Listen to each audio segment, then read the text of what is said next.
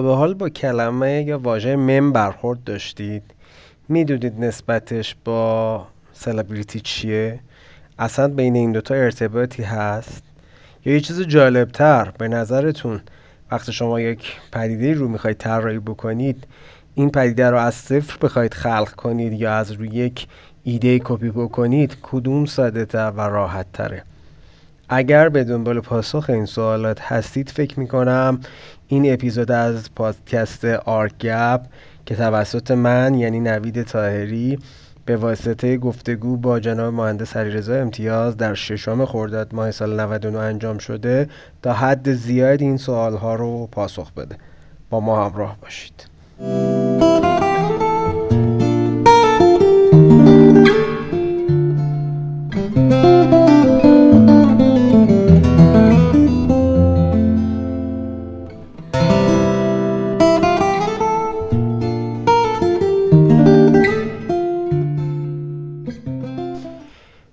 اینجا پادکست معماری آرگپ هست و من نوید تاهری میزبان شما هستم در گفتگویی که در رابطه با معماران و صدای شهرت در ششم خرداد ماه اتفاق افتاده. منتها نوع نگاه و بررسی این موضوع از دیدگاه دیگری در این گفتگو اتفاق میافته.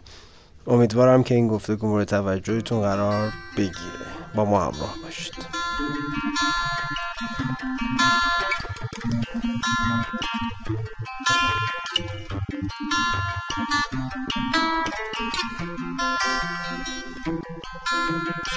آقا سلام شبتون خوش. سلام شبت بخیر. خیلی ممنون. خوبی؟ بابت دعوت منو پذیرفتی و امشب مرسی عوض شده. من میزبانم و شما مهمان چون که صفحه شما عادت دارن اصولا شما میزبانی و خیلی همین چند وقته اتفاقای خوبی رو رقم زدی. من در خدمت صحبتی با بیننده داری خب در مرسی تو که دعوت کردی و این موضوع جذاب هم گذاشتی. مرسی از تو. البته من live قبلی رو دیدم ولی که اینکه فکر کنم که امشب گفتگو ما یکم با live قبلی فرق داشته باشه در مورد سلبریتی ها. قاعدتا همینطوره چون که آرمین از دریچه دید خودش و تجربه شخصی یعنی از منظر شخصی به موضوع پرداخت. و خب نکته جذابی رو هم گفت که فکر کنم برای بچه‌ای که تو ابتدای راهن اثر پذیر باشه. ولی قاعدتا بحثی که تو امشب می‌خوای بکنی فکر می‌کنم که هیته بسیدتری یعنی فقط شامل معمارا نشه و خیلی خیلی از کتگوری های دیگه هم تو این دستبندی های تو قرار می‌گیرن طبعا. ما به گوشیم آقا اگر می‌خوای شروع کنیم. من چیزی که می‌خواستم بگم در مورد در مورد بحث تو این بود که اصلا سلبریتی یعنی چی؟ ما یه توافق جامعی در مورد اینکه سلبریتی یعنی چی نداریم در جهان نداریم. غالبا فکر می‌کنن کسانی که آدمای زیادی اینا رو پیرو اینا هستن اینا سلبریتی هستن. اگر که این تعبیر پیرو رو قبول کنیم به این نتیجه می‌رسیم که مثلا حضرت محمد هم سلبریتی بوده مسیح هم سلبریتیه و همینجوری می‌تونیم بریم عقب می‌تونیم بگیم که مثلا جادوگر یک قبیله هم سلبریتی بوده یا مثلا یه جنگاور مهمی توی یکی از این مثلا گروه های بندایی که شکارچی راور بودن. اونم می‌تونسته تو اون گروه سلبریتی باشه. پس خیلی ما نمی‌دونیم که این سلبریتی در واقع دقیقا چی هست ولی با توجه به دانش جدیدی که در مورد تکامل داریم در مورد ژنها داریم و بعد از داروین ما یکم تونستیم پدیده های اینجوری رو تبیین های علمی براشون داشته باشیم. و جدیدا هم با داستان های نوروساینس خیلی توی این داستان ها خیلی دقیق تر می‌تونیم صحبت کنیم علمی. بله. در واقع چیزی که من می‌خوام بگم این هست که شاید بعضی از دوستانی که اینجا هستن شاید مثلا اون لایبا و گفتگوها رو ندونن من یه توضیح کوچولویی میدم در مورد اینکه تکامل چی میگه جن چی میگه ممها چی میگن و اصلا ربط این به داستان سلبریتی چی هست. ببین کاری که داروین کرد به عنوان یه به نظر من به عنوان یه سوپر جینیوس این بود که بدون اینکه اطلاعات کاملی داشته باشه. از اینکه چی داره میگه حرف درستی زد.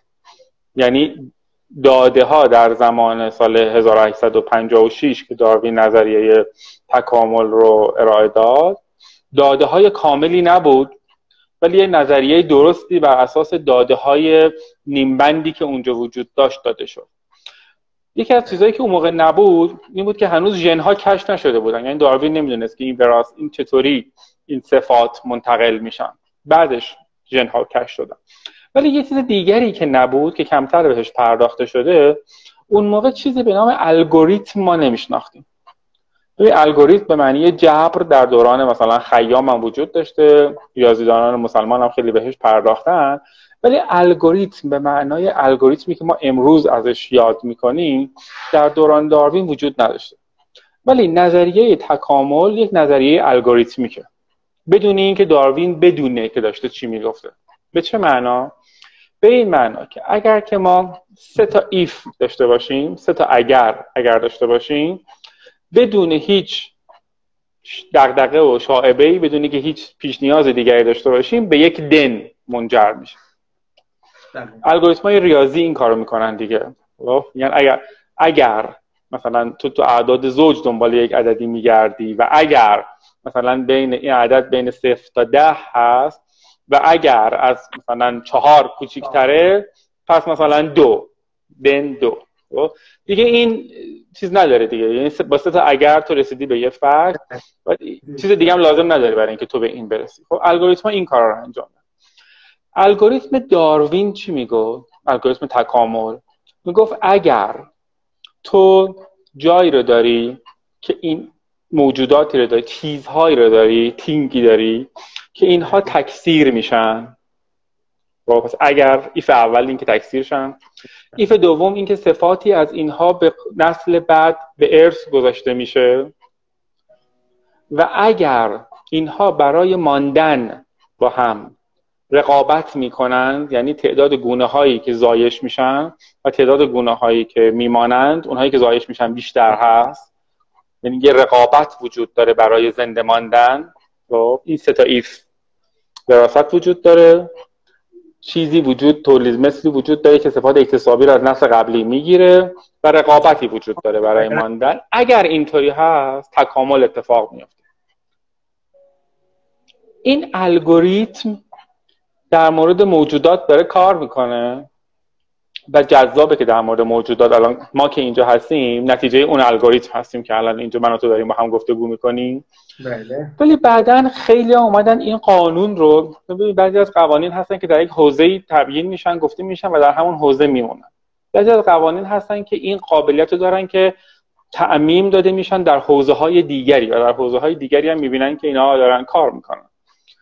این قانون تعمیم داده شد به حوزه های دیگر. یکی از حوزه هایی که بهش تعمیم داده شد حوزه فرهنگ که سوزان بلکمور اومد اول که داوکینز اومد در کتاب ژن خودخواه مسئله مم رو مطرح کرد و بعد سوزان بلکمور توی اون کتاب مم ماشین خیلی مفصل به این مسئله مم پرداخت. مم چیه؟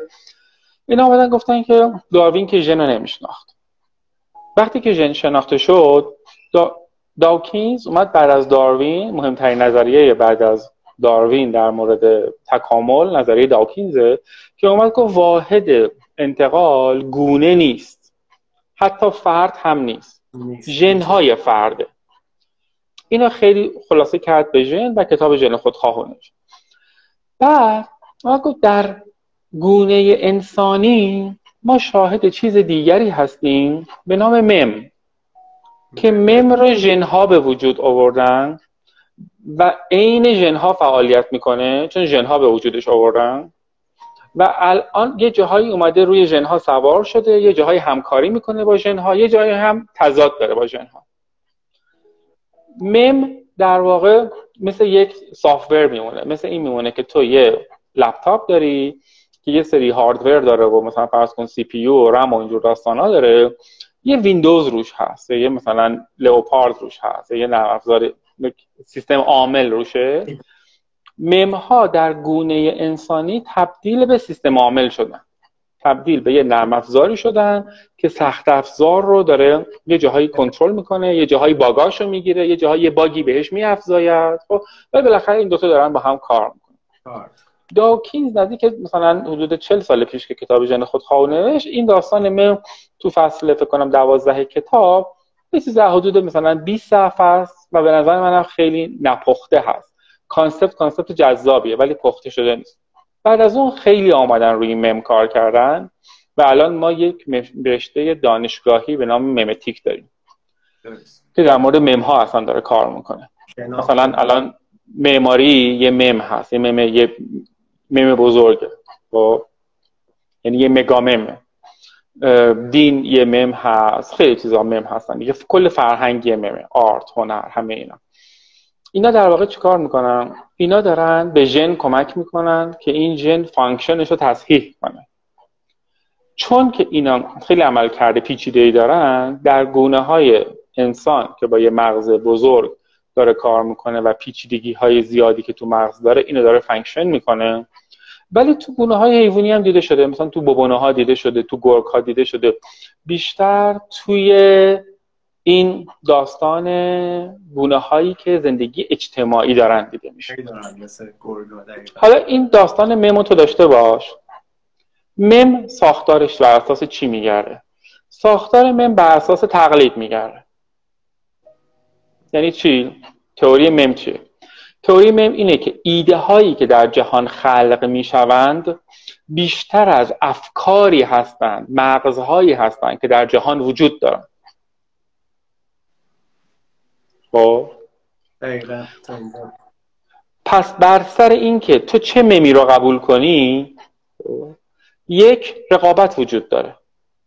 ببین مثال دینیش خیلی ملموسه. ما دین مثلا فرض کن اسلام داریم یهودیت داریم مسیحیت داریم نمی‌دونم بودا داریم شینتو داریم نمی‌دونم از این چیزا. خب؟ ولی 8 میلیارد مغز بیشتر در جهان نیست. اینا برای اینکه خودشونو برن در این مغزها install کنن با هم در رقابتن. درسته؟ تو فکر کن 8 میلیارد نفر هستن هر کدومشون یه دونه مثلا ماکسیمومشونه که مثلا اوریج یه دونه مثلا cell phone می‌خوان. حالا یه عده‌م ندارن یه عده‌م دو تا دارن. ولی اینکه اوریج یه دونه مثلا smartphone دارن خب این یا می‌تونه اپل باشه یا می‌تونه اندروید باشه. بله. پس اندروید و اپل برای اینکه این موبایل بیاد دست من و تو با هم در رقابت هستن. خب. چرا؟ چون منابعی که میشه این install بشه روش محدوده. محدوده کاملا. خب. حالا در واقع مم ها با هم در رقابت. بعضیا در یک بازه توسط یک تعدادی پذیرفته میشن و تکثیر میشن. بعضیا کمتر پذیرفته میشن میرن در یک گروه اقلیتی باقی میمونن. بعضی اصلا از بین میرن. یه شرایطی مهیا بشه شاید. آره. خب. حالا فرض کن اینو مثلا بیار تو چیزای چیزای ساده. نمی‌خوام بگم خیلی مسئله پیچیده است. کسی که موهاشو خب تو فکر کن مثلا یه خانمی که موهاشو گوجه‌ای می‌کنه میاره بالای سرش. آیا این خودش خلق کرده مو گوجه‌ای شدن رو؟ نه دیگه یه ایده دیزاین کرده. کسی نمی‌دونه اولین کسی که موهاشو گوجه‌ای کرده در جهان کی بوده. یا برای چی این کارو کرده؟ یا برای چی این کارو کرده؟ ولی ولی این کار اتفاق افتاده دیگه. خب. یا مثلا فرض کن مو چتری. حالا تعداد خانومایی که می‌تونن موهاشون رو با مثلا استعداد استایلای مو زیاده. خب بلند فرفری حالا من بلد نیستم. خب من هم فرفری گوجه یا اینا خب ولی فکر کن که موی موی مثلا چتری با موی گوجه ای احتمالا در رقابت با هم هستن. خب؟ یه عده می‌خوان موهاشون چتری کنن یه عده می‌خوان نمی‌خوان بکنن. موی چتری ممه. این مم این حالا موی چتری data ی موی چتری کجا وجود داره؟ بکن. برگردون به اون آدمه دیگه. یعنی اون حالا نه ببین در یک فضای بین الاذهانی تو اذهان تمام این انسان هایی که در طول این همیشه بودن. ببین. یعنی این data ی موی چتری به کسی به کسی بستگی نداره؟ کسی خلقش نکرده. براش پتنت الان کسی نداره. بگه من اینو اولین بار درست کردم. ولی وجود داره. آره خب. ببین الان هم من عینک زدم هم تو عینک زدی. عینک یه ممه. دیزاین عینک. خب؟ ببین خیلی خیلی هم دیزاین هوشمندانه ببین ما که اینطوری تکامل نیافته ایم که دماغمون وسط باشه دو تا گوش داشته باشیم که این دو تا دسته بره اینجا و این اینجا قرار بگیره و یه شیشه بتونه اینجا قرار بگیره که. خب؟ پس این از این ارگونومی صورت که وجود داشته خیلی خوب استفاده کرده که اینو درست کنه. حالا فرض کن الان بیان به تو بگن که تو بیا یه دونه عینک دیزاین کن. برای تو دیفالته که آره دیگه. ببین برای تو دیفالته که این باید اینجاش بیاد رو دماغ دو تا دستش بره پشت گوش. حالا تو ببین چند تا آلترناتیو دیگه وجود داشته؟ یا آلترناتیو دیگه اصلا از بالای سر بیاد جلو چش مثلا از تو دندون مثلا یه چیزی بیاد بالا از بغل بیاد خب؟ هزار تا آلترناتیو تو پژوهشکده های علم و فناوری راجع به خیلی چیزا می‌بینیم. ولی بعضی چیزا غالب شد و مونده دیگه نکتهش همونه. دقیقاً. خب، ببین الان این این عینک این دست پشت گوش و اینطوری ممهای دیگری رو که توی design عینک وجود داشتن بر اونا غلبه پیدا کرده تبدیل شده به پارادایم عینک. کسی دیگه الان اصلا دیگه نمی‌پرسه که آقا این عینک دستش پشت گوشه چرا دستش پشت گوشه؟ دیگه همه قبول کردن. عینک باید دستش پشت گوش باشه. تو فکر کن این که مثلا ماشین چهار تا چرخ داره اتاقش کجا هست یه موقع می‌دونی که یه موقع مثلا بر اساس اینکه اسب جلو بوده و این کالس که پشتش کشیده می شده می اومدن مثلا سوار میذاشتن پشت چرخ پشت بوده جلو میذاشتن. یعنی این پروسه ای که ماشین رسیده به این نقطه ای که الان چهار تا چرخ داره و اتاق اینطوری هست کلی هیستوری طی شده تا به اینجا رسیده و آزمون خطا یا هواپیما همینطور خیلی چیزا موتورسیکلت. همه این چیزایی که اینطوری دیزاین شدن این پروسه ها رو طی کرده. تکاملی رو طی کردن ولی الان دیگه ما مثلا کسی بخواد ماشین دیزاین کنه می‌دونه که آقا این چهار تا چرخ داره فاصله این اکسلا حدودا اینقدره اتاقا اینجوریه. تو اون پارادایم دیگه داره دیزاین می‌کنه. پس چی؟ پس اینکه ماشین چهار تا چرخ داره و فلان دیگه یه ممه. ممه پذیرفته شده. ممه پارادایم شده. یه سری ممه هستن هنوز پارادایم نشدن. دقیقا. مثل مثلا پندمی که این چند وقته و ماسک و این تشکیلات. ممکنه یه روزی این تبدیل بشه به یه مم و یه مم پارادایم دیگه. دقیقا. دقیقا. ببین همونطوری که الان این لباسه که نبوده که. ببین لباسی که تن من و تو هست یه روزی مثل این ماسکه یه چیز عجیب غریبی بوده. بله بله. خب؟ ولی الان برای ما دیگه تبدیل شده به یه پارادایمی که اصلا نباشه اصلا زشته اصلا یعنی چی اینا. خب؟ پس این مما اینطوری به وجود میان دیگه. حالا فکر کن که مم حالا فکر کن که این داستان مم ها که اینجوری حالا به وجود اومده. بعدش چه اتفاقی میافته؟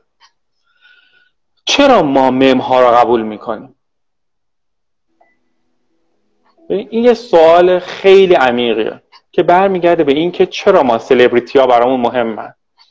چرا توجه به سلبریتی ها و حتی ادا در آوردن سلبریتی ها تمدن سازه تمدن بشری بر اساس ادای سلبریتی در آوردن شکل گرفته. چرا؟ حالا چرا؟ می‌خوام بگم نوروسایکولوژی و داستان مغزیش چیه؟ علمیش چیه؟ ببین مغز ما بیشترین حد مصرف انرژی رو داره. چرا مغز ما اینقدر بزرگ شده؟ برای اینکه ما تونستیم انرژی لازمه برای این مغز رو طی مثلا حدود مثلا چند میلیون سال تامین کنیم. حیوان دیگه که مغزشون کوچیکه اینجوری نیست که اینا در طول تکامل نمی‌تونستن مغزشون بزرگ بشه. چون اینا نمی‌تونستن اینقدر انرژی رو تأمین کنن. حتی, حتی در نر... انسان مثل ناندرتال ها و اینا یکی خب اونا البته مغزشون اما بزرگتر بوده ها. بزرگتر ناندرتال تأمین کنن. ممکنه. خب ممکنه.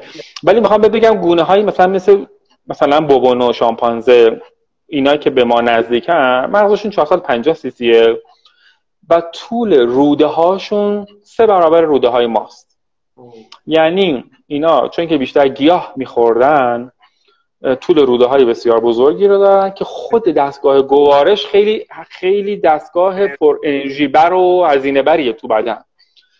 و در انقدر باید انرژی صرف بکنه که مثلا مثلا میگن آب کرفس بخورید یا کرفس بخورید لاغر میشید. خب برای چی؟ برای اینکه کالری که این داره از کالری که با دستگاه گوارش صرف بکنه کمتره. کمتر انسان چیکار کرده؟ انسان اومده با یه ترکیب گیاه خار گوشت خاری و مثلا مغز استخونا رو شکوندن خوردن و اینجور داستان ها یه انرژی بیشتری برای خودش تأمین کرده و ریز ریز اونهایی که روده های کوتاهتری داشتن انرژی کمتری مصرف کردن و تونسته این انرژی رو بفرسته برای مغز. یعنی گونه هایی که مغزهای بزرگتری داشتن احتمالا مشکلات بهتری رو حل کردن شکارچی بهتری شاید بودن شاید بهتر مثلا غذا پیدا می‌کردن و اینا اینا ریز ریز شکل گرفتن.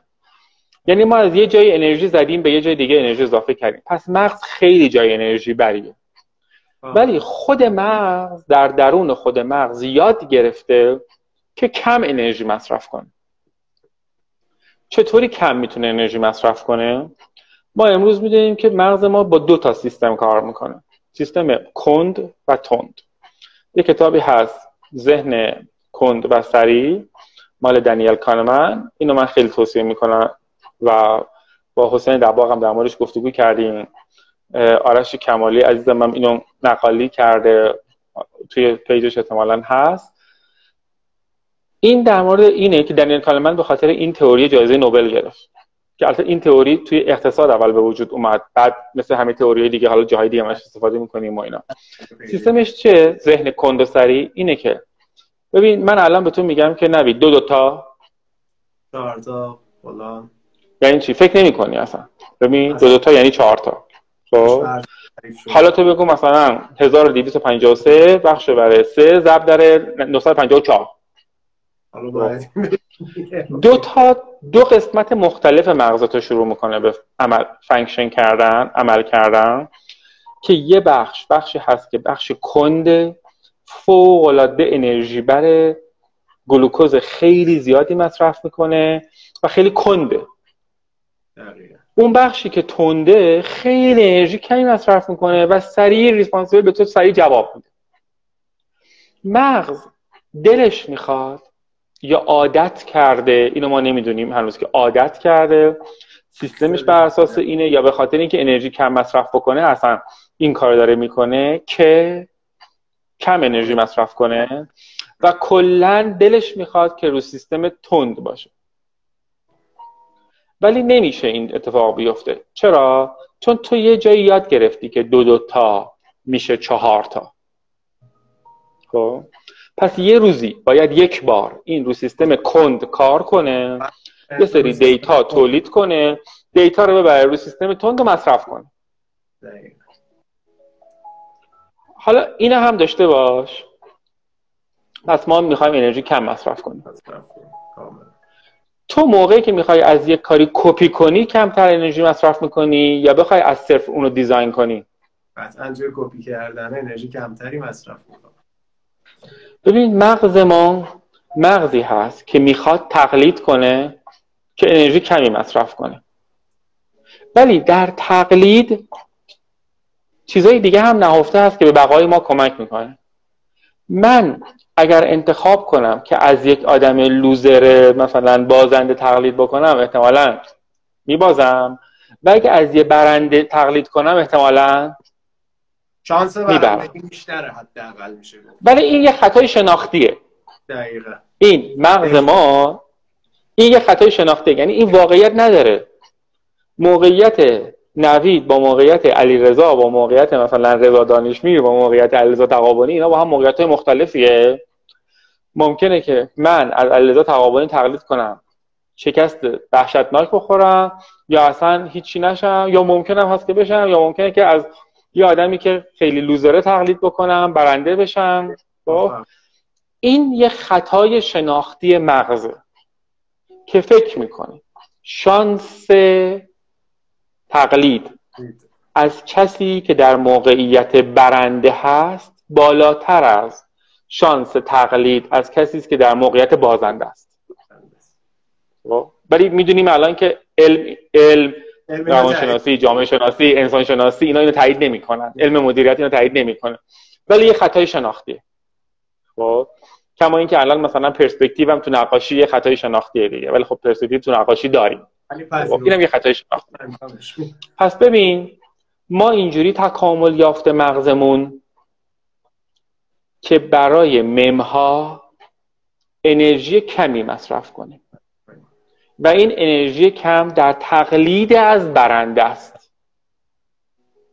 اوکی؟ کاملا این راجبه جن حالا برنده کیه؟ دیگه درسته؟ ژن های پیروز هم ژنایی بودن که برنده بودن یه جورایی تو اتفاق تو کنش با. ممکنه تا یه حدی ولی که نه لزوما هم. یعنی ممکنه که بر اساس انتخاب طبیعی ژنایی که به نظر میاد در اقلیت هستن و بازنده هستن اینا ژنای برنده بشن.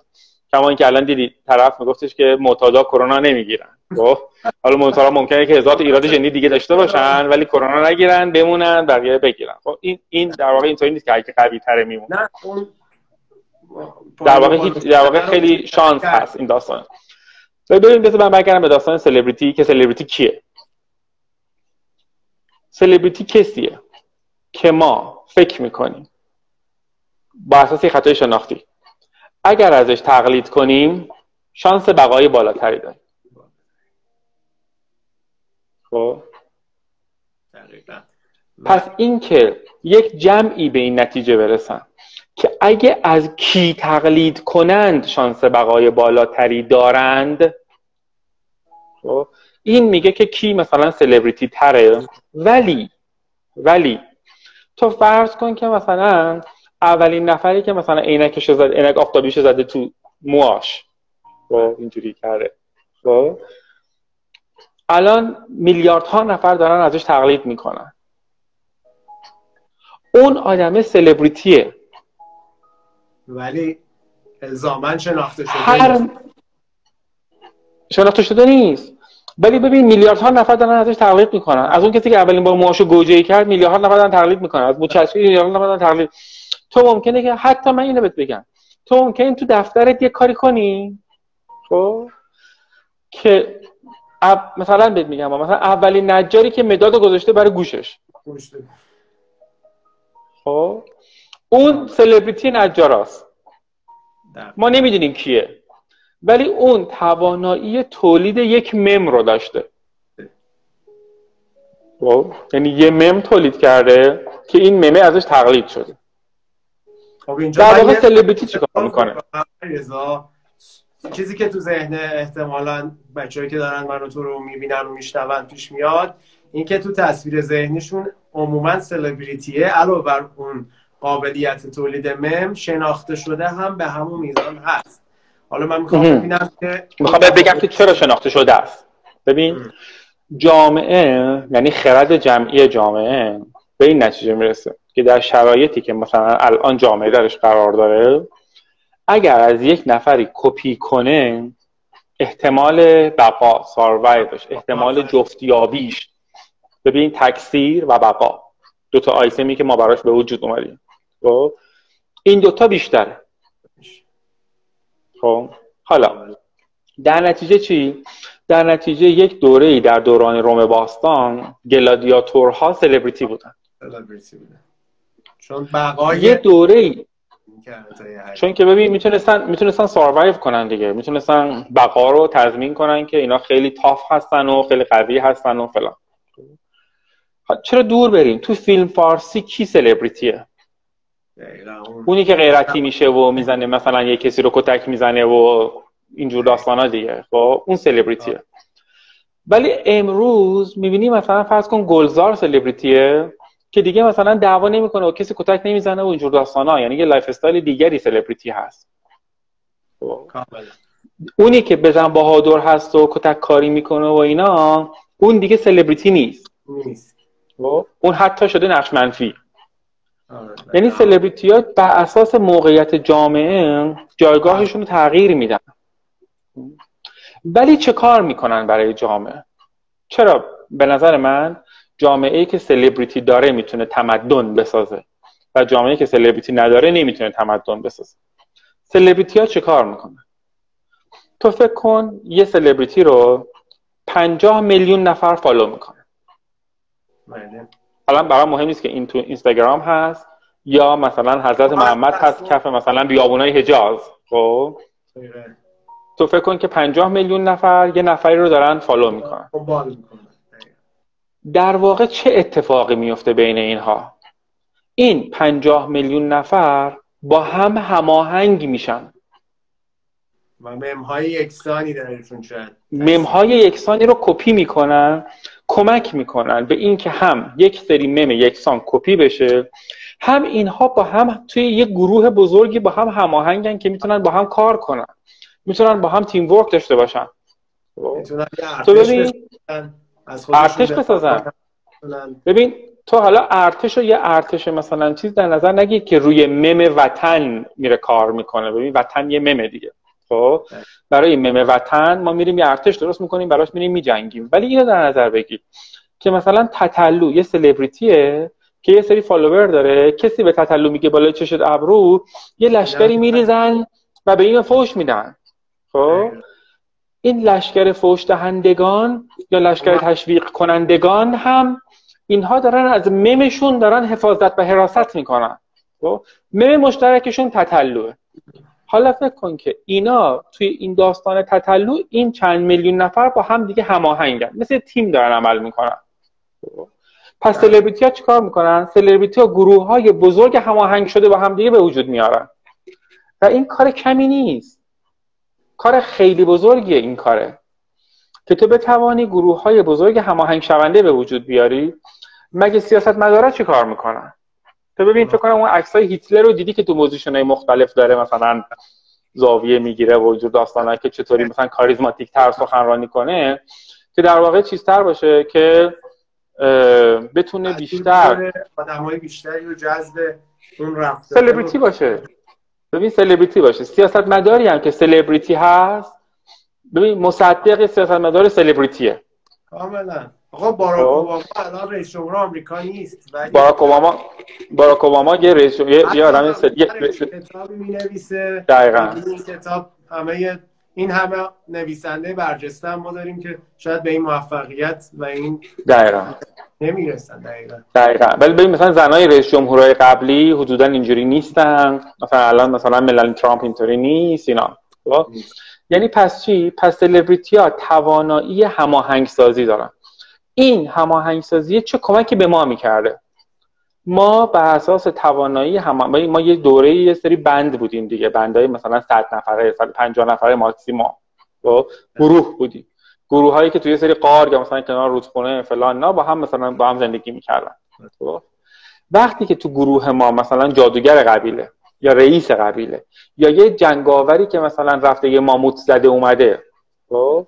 اینا وقتی که سلبریتی هستن اینا در واقع گروه و دور خودشون هویت میدن. یعنی سلبریتی ها ببین همه اینا میگن آقا جان من آنی هستم که فلان. تو ببین این داستان داستان افتخار کردن به جنگاور قبیله.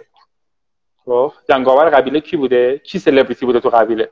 قبیله گرسنه بوده احتمالا غذا نداشته دست به غذا کم داشته. این جنگاور قبیله یه آدم بادی بیلدینگی فلانی بوده که می‌رفته یه ماموت می‌زده مثلا برای سه ماه غذا قبیله رو تامین می‌کرد.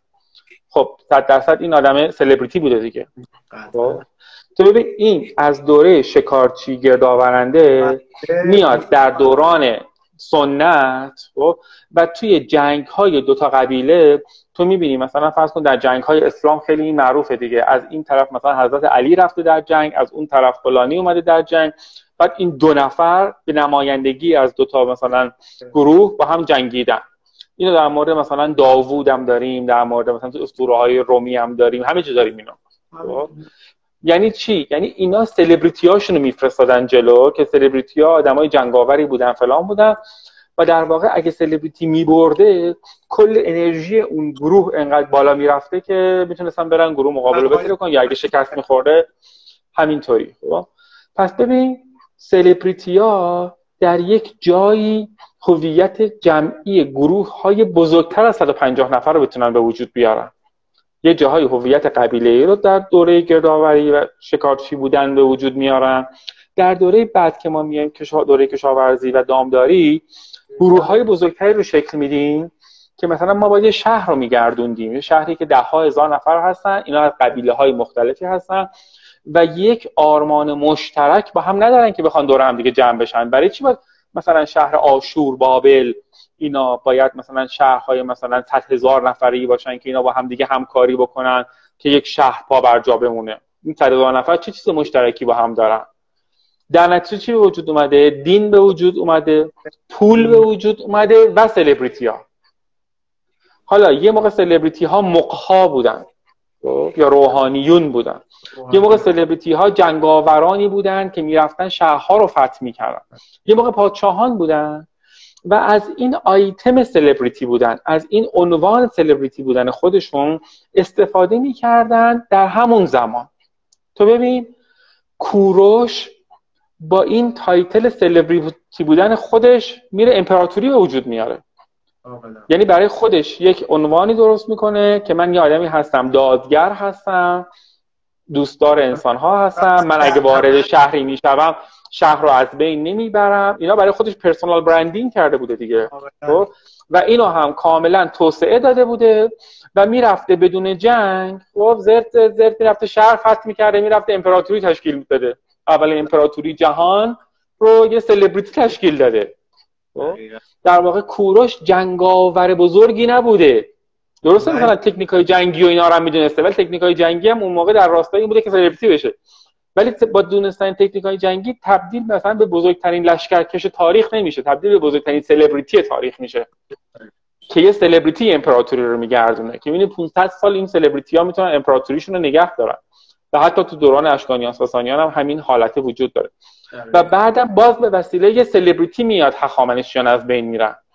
اسکندر یه جنگ عجیب غریبی نمی‌کنه برای اینکه بیاد ایران رو از بین ببره. خب؟ در واقع یه سلبریتی بوده که خیلی این فال... این فالووراش خیلی هم بهش اعتقاد داشتن و خیلی دوستش داشتن و اینجور داستانا و با هم دیگه میاد. بزرگی نداره دقیقا وقتی به ایران هم آره دیگه یعنی جنگ بزرگ اتفاق نمیفته در جنگ اعراب با ایران هم همین اتفاق میفته یعنی محمد به عنوان یک سلبریتی بزرگ خب که فالوورایی که داشته که هم فالووراش خیلی دوستش داشتن هم حاضر بودن براش بمیرن و حاضر بودن برای این عقیده ای که این داشته جون خودشون رو بدن خیلی راحت میان ایران رو فتح می‌کنن. چرا؟ چون اون موقع مثلا مثلا تو 100 سال ما این شاه ها مثلا 5 سال این بوده 6 سال این بوده اینا نتونسته بودن اون موقع برای خودشون سلبریتی به وجود بیارن. حالا تو ببین شاهنامه چه کار می‌کنه؟ شاهنامه کارش این بوده که می‌فهمه آقا جان ایران بدون سلبریتی رفت از اعراب با سلبریتی شکست خب؟ میاد برای ایران سلبریتی سازی می‌کنه. ببین قهرمان پروری پهلوان یه سلبریتیه خب؟ رستم یه سلبریتیه خب؟ میاد میاد یه مم به وجود میاره. یه مم به وجود میاره برای ایرونیا که بتوانند با این ممشون برن در مقابل این هجومی که از طرف اعراب شده نمی‌دونم با این بنی عباس نمی‌دونم بنی امیه فلان نه بتونن بجنگن. در واقع جنگ بین ایرانیان و اعراب جنگ physical که نبوده. ما که همه تو جنگ physical شکست می‌خوریم از اعراب. ببین بله. کسایی که از سیستان اومدن و از خراسان اومدن هم سربداران اومدن در جنگ با اعراب یه پیروزی به دست آوردن و شکست خوردن. و هم کسانی که از سیستان اومدن اومدن تا خوزستان یه سری پیروزی ها به دست آوردن و شکست خوردن. ما در جنگ physical با اعراب مدام شکست خوردیم. ولی ما در جنگ ممها بر اعراب پیروز شدیم.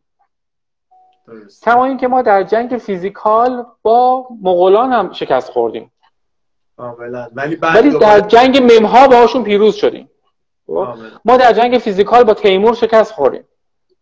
ولی, ولی بعدش تو جنگ ممها پیروز شدیم. خب؟ در واقع مثلا تمدن ایران یاد گرفته که ممهاشو بسیار پرورده کنه و برای خودش سلبریتی هایی به وجود بیاره از جنس مم. ببین حافظ سعدی مولوی عطار خیام نمی‌دونم ابو ریحان ابو علی سینا اینا چی هم؟ شهاب سهروردی تا خیلی های دیگه که به معاصرین می‌رسه. ولی ببین شاهان مثلا کمتر ممهای مثلا عجیب غریبی ازشون به وجود اومده. خب. یعنی شاید مثلا یه کوروش داریم و مثلا یه نادر داریم و کریم خان و شاه عباس و مثلا سه چهار تا اینطوری فقط داریم. خیلی یه دونه یکی دو تا مثلا تو هر سلسله بوده که غالبا شاید سر سلسله بوده یا یه آدمه مثلا خیلی تاپی توی اون سلسله بوده که اتفاقا می‌بینی اوج تمدن سازی ما در موقعی بوده که این سلبریتی ها بودن. یعنی شاه. عباس که سلبریتی بوده که اوج تمدن صفویه و اوج تمدن ایران بعد از ده قرن در دوران این بوده. خب، یا کریم خان مثلا سلبریتی بوده درست زود از بین رفته ولی خب دوره خوبی بوده. در ایران در اون موقع یا مثلا نمی‌دونم کوروش همین جا مانده یا آثار فرهنگی هنری معماری اینا نشون میده که تو اون دوره تمدن دیگه. ببین تمدن سازی در دوران سلبریتی ها به وجود میاد. در دوران مثلا کسایی که مثلا سیاست مداران عجیب غریبی بودن و اینا ولی سلبریتی نشدن به وجود نمیاد. چرا؟ چون این سلبریتی ها می‌تونن یک گروه بزرگی رو با هم هماهنگ کنن. هماهنگ کردن گروه بزرگ خیلی مهمه. حالا اینو فرض کن. توی معماری چرا سلبریتی ها مهمن؟ چون اجازه میدن که معمارای بسیار زیادی کمتر فکر کنن. ببین امروز ممکنه ما شاکی هستیم از اینکه مثلا فرض کن یه سایت هایی مثل مثلا Architizer و مثلا این آرکی ها ArchDaily و اینا همینجور عکس می‌ذارن و یه عده میرن از این کپی می‌کنن. ولی تو ببین ما یه مم داریم امروز به اسم meme ArchDaily. دقیقا. و این meme ArchDaily داره همه جا copy paste می‌کنه خودشو. چرا؟ چون این مم قبول شده به وسیله تعدادی از معمارا و اینا فهمیدن که آقا می‌تونن کمتر فکر کنن ولی با کمتر فکر نتیجه بهتری بگیرن. ببین این خیلی هوشمندانه است. من با کسایی که مثلا اینا رو میکوبن و اینا از یک جهت موافقم. که ما همیشه باید یک کوچولو creative باشیم که بتونیم این مم ها رو توسعه بدیم. ولی ما هر چقدر که creative باشیم ببین من هر چقدر آدم خلاقی باشم بخوام عینک درست بکنم آخر عینک دسته داره پشت گوش منه. خب. یعنی دیگه دیگه من رو نمیشه ما اینا دیگه پارادایم من دیگه خب؟ که لاستیکاش سقفش باشه خب این ماشین نمی‌تونه حرکت کنه. ببین معمارای star architect چه کار می‌کنن؟ star architect ها ممهایی رو به وجود میارن detail های این ممها رو میپرورن سختی و چیز اون تفکر کند رو میپذیرن. اینو میپذیرن و یه دونه الگو به وجود میارن. این الگو میاد تو چی؟ میاد تو environment فضای معماری جهان. خب؟ حالا ما تعداد الگوهایی که داریم نسبت به تعداد ساختمون هایی که می‌سازیم خیلی بیشترن خب یه رقابتی وجود داره که کدوم یکی این الگوها بیان بشینن رو ساختمون ها تو این رقابته اونی که flexible تره اونی که راحت تره اونی که detail اش خیلی international تره اونی که به تیست سلیقه جهانی جوره اونی که توش سریال تلویزیونی پر شده اونی که مردم دیدنش خب؟ اون میاد قبول میشه. و این می‌خوام بهت بگم که این یه داستان خیلی عجیب غریبی نیست که الان بگیم این فاجعه دیزاین فاجعه معماری فلان. ما اصلا اینطوری دیولپ یافتیم بر اساس این ما زنده موندیم. ببین ما بر اساس این بقا پیدا کردیم. خب؟ یه چیزی که الان ما می‌دونیم می‌دونین چیه؟ یه نکته خیلی جذابی رو باستانشناسا کشف کردن توی مدت جدید در مورد همین مم ها خیلی به معماری ربط داره. ما در طول یک بازه حدودا 250 هزار ساله یک, یک نیزه نمیشه. خنجرهایی رو می ساختیم که این خنجره بالاش گرده اینجوری میاد تیز میشه. خب؟ و تو دست قرار می‌گیره. دقیقا اندازه کف دست بالاش. و بالاش هم خیلی هندیه. خیلی اونجا خوب تراش خورده و نوکش هم خیلی تیزه و اینا. با یه سنگ خاصی این تراش میخورده. در طول یه بازه 150 هزار ساله تمام خنجرهایی که پیدا شده حدودا شکلشون یه شکل و اندازهشون هم یه اندازه است.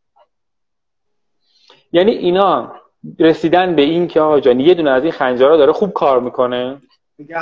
اونی که داشته خنجر بد میساخته نگاه دست اون آدمی می‌کنه که داره خنجر خوب می‌سازه و عین اون تقلید می‌کنه.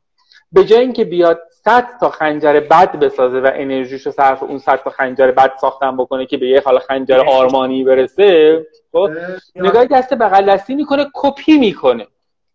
چون کپی می‌کنه سریع پیشرفت می‌کنه و می‌تونه یکی مثل اون بسازه. خب حالا اون چون تو اینجا رسیدی می‌دونم بچه هم خیلی اکثرا هم شاید معمار باشن مخاطبین که گوش میدن.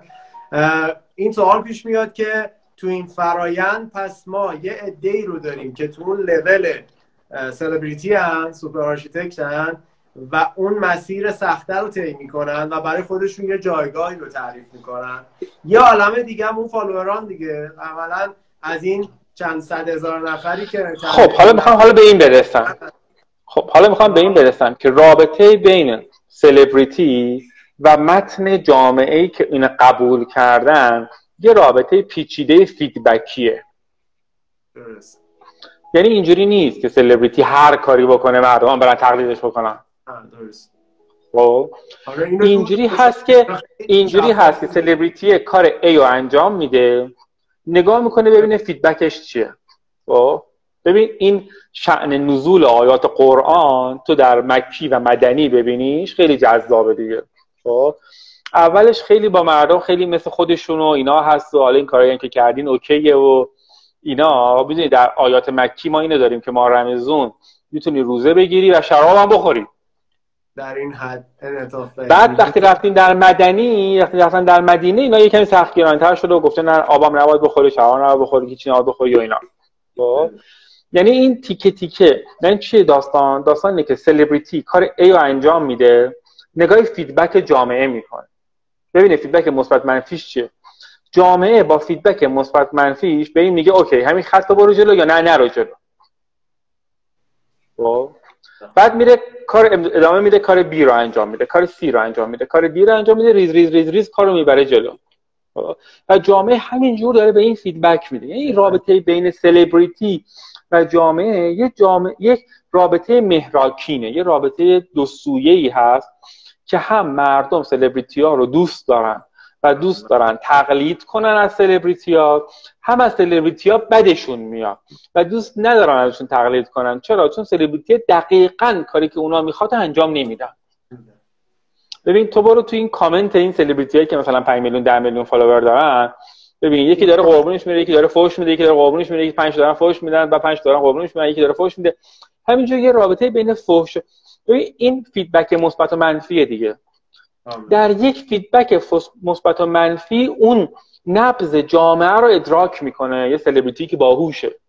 خب؟ می‌فهمه که نب... مسیر رو از کدوم طرف بره؟ یه جورایی فرمون درست دست سلبریتیه ولی از اون طرف یه 5 میلیون نفری هم پشت این فرمونه رو گرفتن. اینطوری نیست که این هر ور دلش بخواد می‌تونه بره. خب؟ حالا سلبریتی پیچیدگی برای سلبریتی چیه؟ اینکه کجا تصمیم بگیره که بره بپیچه. کجا تصمیم بگیره بره چی؟ مثلا به حرف اینا گوش بکنه. کجا این feedback ها رو گوش کنه؟ این دیگه به هوش و genius بودن اون سلبریتی ربط داره. یه داستان دیگهش اینه که برای مردم رابطش چیه؟ برای مردم اینه که یه جا عاشقش میشن چون یه کارایی رو می‌کنه و مثلا فلان اینجور داستانا. یه جا متنفر میشن ازش. چرا اینجا اینو گفتی؟ چرا فلان کردی؟ اینجوری نباید می‌گفتی اینجوری نباید می‌گفتی. خب؟ یعنی این رابطه یه رابطه پیچیده کنترلیه بین این دوتا ولی چی؟ ولی اینا با همدیگه همزیستن. ببین امکان نداره مثلا الان مثلا فرض کن چه می‌دونم کی بگم؟ مثلا کیتی پری مثلا یه دفعه مثلا 20 میلیون نفر آنفالوش کنن. دقیقاً. با امکان نداره. منفی هم حتی باشن یه تعداد زیادی. دقیقا. یعنی ببین امکان نداره در آن واحد یه مثلا 800 میلیون نفر از اسلام برگردن. درست. با اینکه رابطهشون ممکنه بخوان رابطهشون رو با اسلام تجدید نظر کنن در رابطهشون با اسلام یا بگن تفاسیر دیگری از اسلام وجود داره. ولی در کلیت اسلام خب، مثلا اینکه دیگه تو این کلیت هستن. چرا؟ تو این کلیت وحدت بخشه این کلیت هویت بخشه. این کلیت هزار تا کار هزار تا bug و داره از اینا برطرف می‌کنه. خب؟ ولی ممکنه version دیگه ازش بخوام. به خاطر همینه که سلبریتی های مختلف به وجود میان. خب؟ به خاطر این همینه که مثلا فرض کن گلشیفته فراهانی به وجود میاد تتلو هم به وجود میاد. خب؟ و اینا هر کدومشون هم یه گروهی رو ممکنه lead کنن یا اینکه یک رقابتی بر سر ممهایی که اینها می‌خوان اینستال کنن در جامعه وجود داره. که جامعه ممکنه این ممها رو قبول کنه نکنه برای یه, یه گروهی از جامعه این ممها رو قبول کنن گروه دیگه قبول نکنن گروه سنتی قبول نکنن گروه مدرن قبول کنن جوونا قبول کنن جوونا قبول نکنن. بالاخره یه عده تو جامعه دارن این ممها رو دارن قبول می‌کنن. و سلبریتی ها این وسط ممکنه که meme maker باشن. ممکنه مم خلق کنن. ممکنه که یه ممی رو که مرده بوده زنده می‌کنن. خب؟ ببین الویس پریسلی خب؟ یه meme maker ه خب؟ ولی که یه ممای مرده ای رو مرده زنده کرده خب یا مثلا مایکل جکسون مثلا ببین مایکل جکسون چقدر مم به وجود آورده خب؟ یعنی از سبک رقص تا سبک لباس پوشیدن تا سبک راه رفتن تا سبک نگاه کردن فیلم برگر همه چی خب؟ مم داره به وجود میاره دیگه خب ولی این مم ها میان تو جاهای دیگه استفاده میشن خب؟ یعنی اینطوری نیست که این مم ها دیگه میمونن. این مم ها میرن جاهای دیگه ازشون تیکه تیکه استفاده میشه.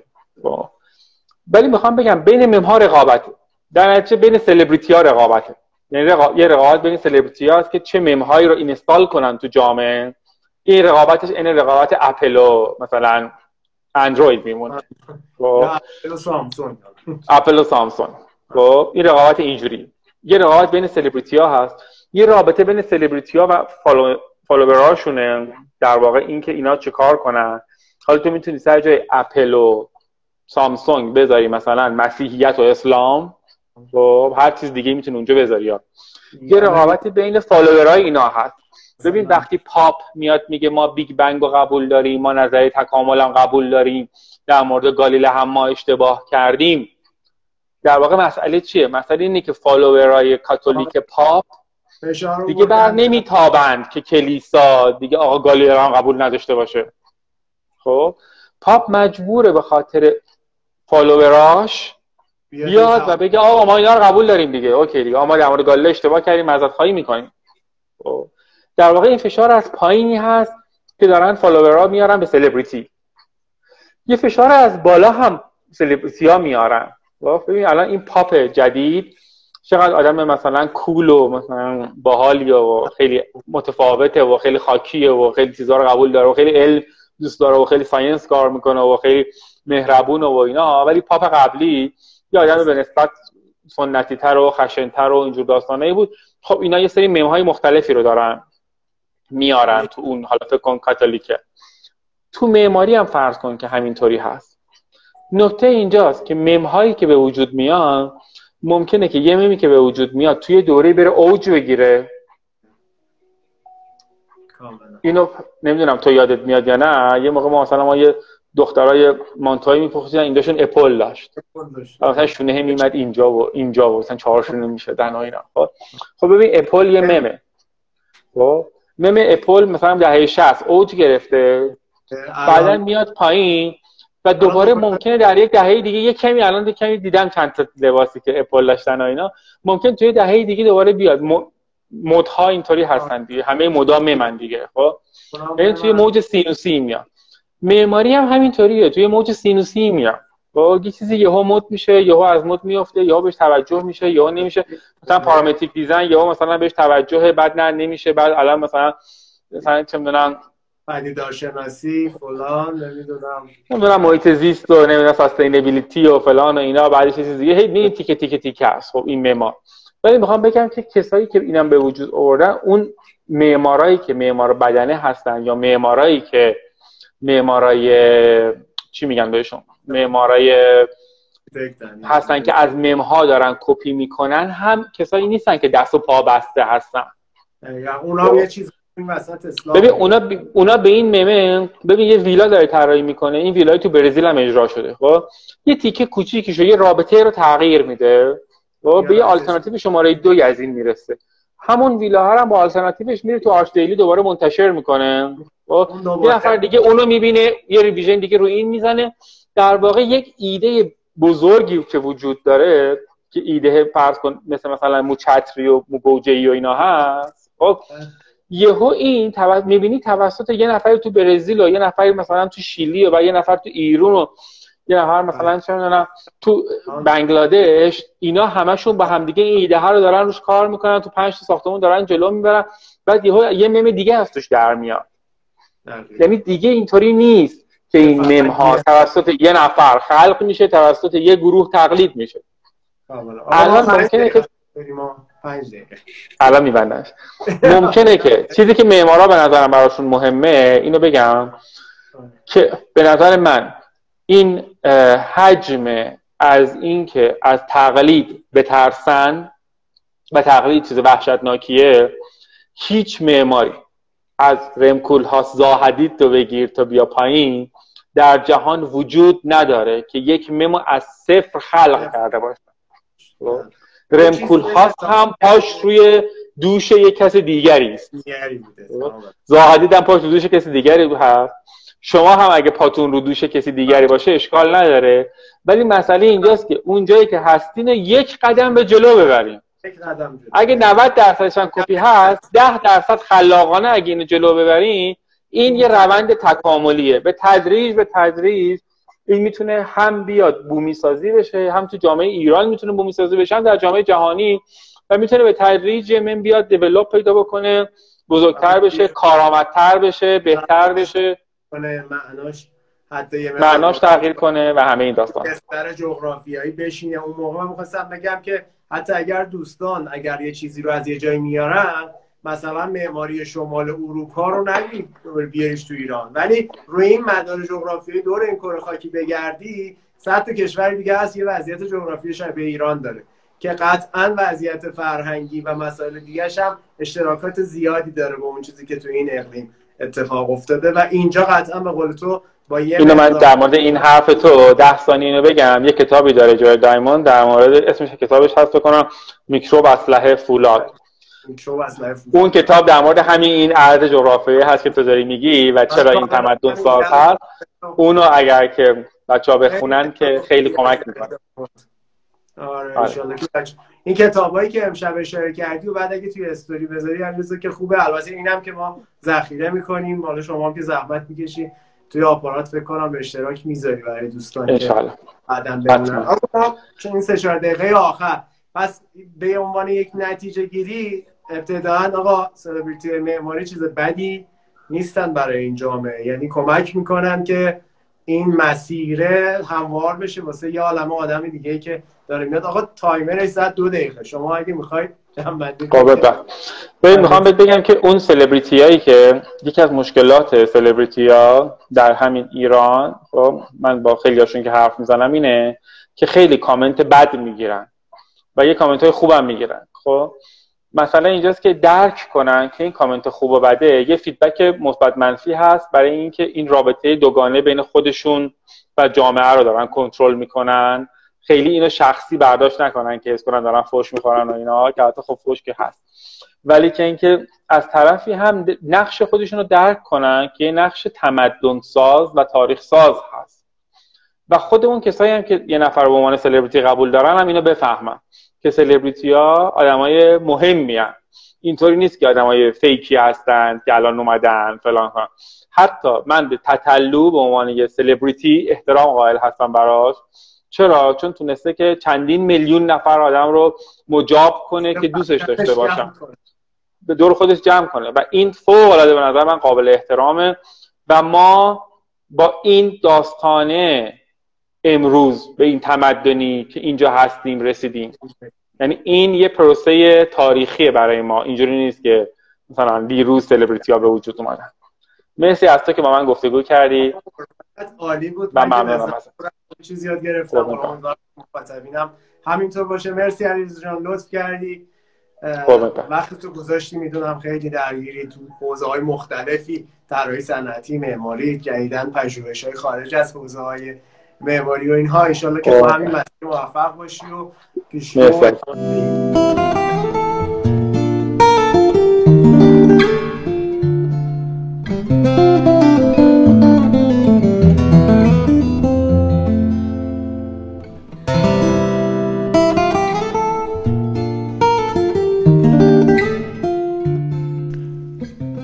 آنچه که شنیدید اپیزود هشتم از پادکست آرگپ بود.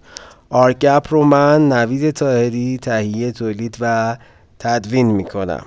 شما در هفته آخر مرداد ماه اپیزود هشتم پادکست آرگپ رو که حاصل گفتگوی من یعنی نوید تاهری با مهندس علیرضا امتیاز معمار و فعال حوزه زیبایی شناسی اتفاق افتاده رو دارید گوش می‌دید. امیدوارم که با نظراتتون کمک کنید به بهبود این برنامه. پادکست آرک‌گپ رو در کلیه app های پادگیر یا podcatcher با جستجوی همون واژه آرک dash گپ می‌تونید subscribe بکنید. همچنین در صفحه اینستاگرام من که آدرسش در توضیحات همین پادکست قید شده شما می‌تونید نسخه تصویری این گفتگو رو مشاهده بکنید. تا قطعه بعدی و اپیزود بعدی شما رو به خدا میسپارم.